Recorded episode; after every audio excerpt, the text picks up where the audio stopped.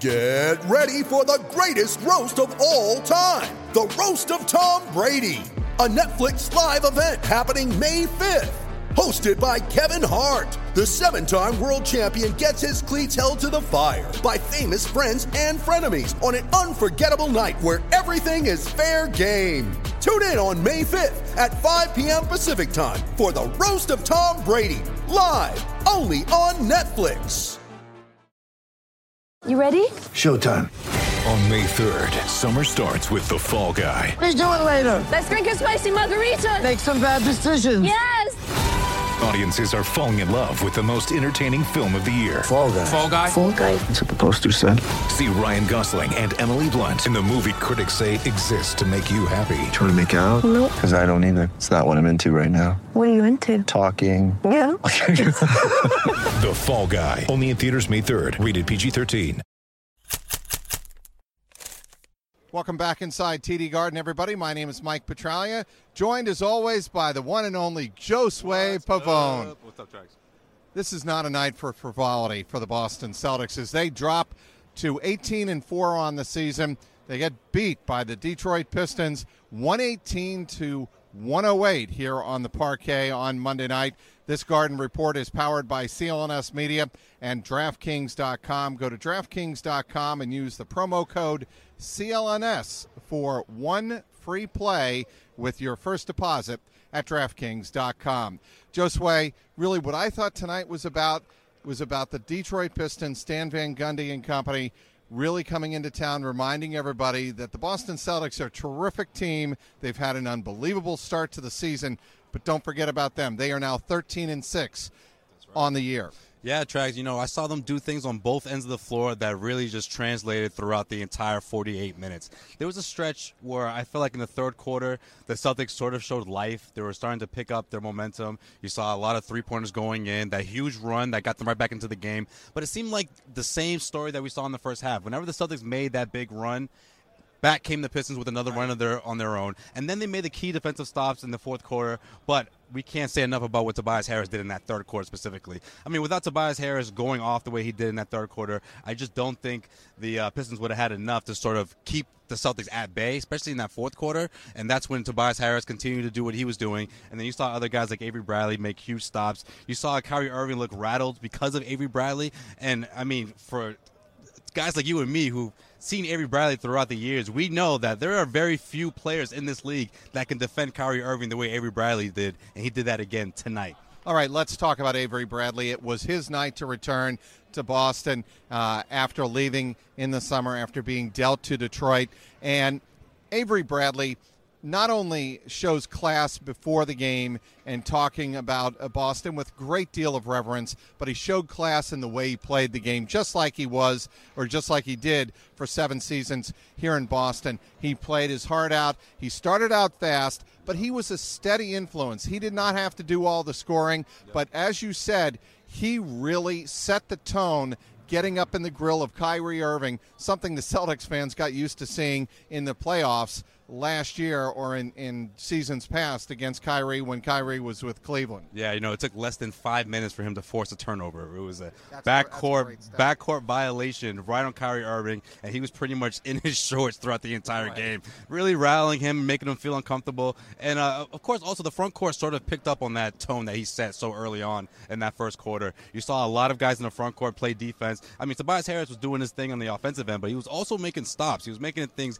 very hard for Kyrie. You saw them throw a lot of different bodies at Kyrie Irving, especially when he was driving to the hoop. A lot of those layups that we've seen gone go in throughout this entire stretch, especially throughout that winning streak and throughout the three-game road trip, just weren't falling the way we saw them falling and throughout those uh, throughout those games where Kyrie Irving really went off. Of course, the 30-point game, the, the the performance he did over the weekend. I mean, this was that game where he sort of dropped the ball a bit, and even though there were guys like Marcus Smart who picked up some of the momentum, I mean, when it came down to that fourth quarter, they made the key stop they needed to make to close out the Celtics. All right, before we move on from Avery Bradley, a little bookkeeping. He was asked by NBC Sports Boston's Abby Chin uh, in the morning shoot around. Do you see yourself staying in Detroit? Is that a place where you could see yourself settling? Because obviously he's in the final year of a contract.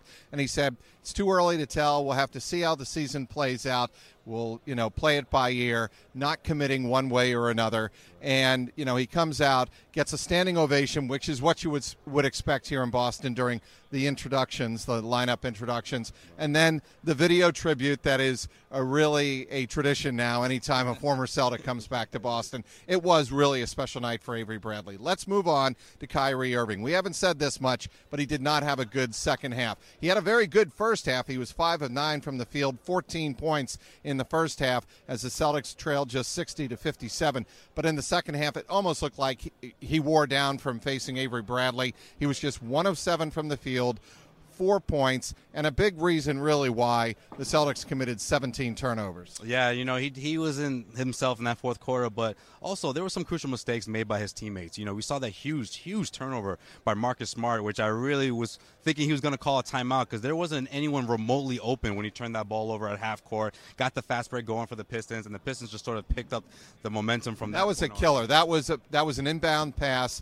Uh, really uh, a pass he shouldn't have tried to Al Horford, and uh, Andre Drummond stepped in front and raced went off to the races. I mean, and the grimace on his face just told the entire story. He knew he shouldn't have let that pass go. It really got things going, and especially in the seesaw type of game that this was. I mean, we saw almost what about 20, 20 times this game was tied. A lot of different lead changes. We did see rookie uh, Jayson Tatum sort of pick things up a bit. He hit a, a big corner three pointer in the third quarter. Got a couple of shots going in the fourth. Got to the free throw line in the fourth quarter. But at the end of the day, though, those key stops and someone like Tobias Harris dropping 30 points, Avery Bradley making things happen on both ends of the floor. It was just a lot for the Celtics to take in those last what three or four minutes in the fourth quarter. Look, the Pistons provide something to the Celtics not many NBA teams are going to be able to provide, and that is Andre Drummond.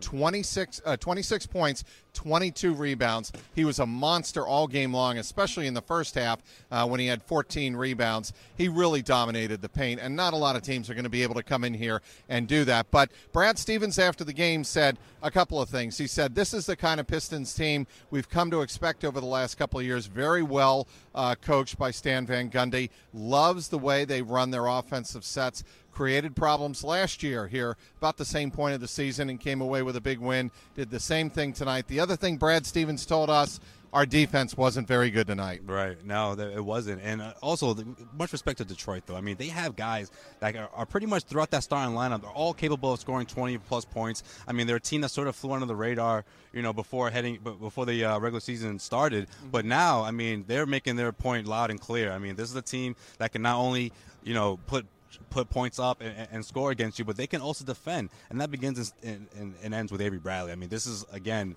not to keep talking about Avery Bradley here, but one point I want to. It's the night to do that. Uh, well, it's, it's one more point I want to get across, and that's the fact that not only is he so good at defending Kyrie Irving, but I feel like when you have someone like that in the backcourt, it always gives you a shot to to, to make a deep run, whether we're talking playoffs or whether we're talking a top four team in the East. I mean, that's how valuable Avery Bradley is. You wonder why Avery Bradley doesn't want to commit so early and saying that, you know, I can definitely see myself staying here long term. That's because he's going to earn himself a huge contract next summer, and that's because of what he did tonight and what he's going to continue to do throughout this regular season. In the shoot around on Monday morning, Stan Van Gundy called Avery Bradley's impact on the Pistons contagious, and we saw tonight why he is so contagious in a good way for the Detroit Pistons. They come out of here with a 118 to 108 win, beating the Boston Celtics only the fourth team to beat the Celtics this year in 22 games, and just uh, the second home court loss for the Celtics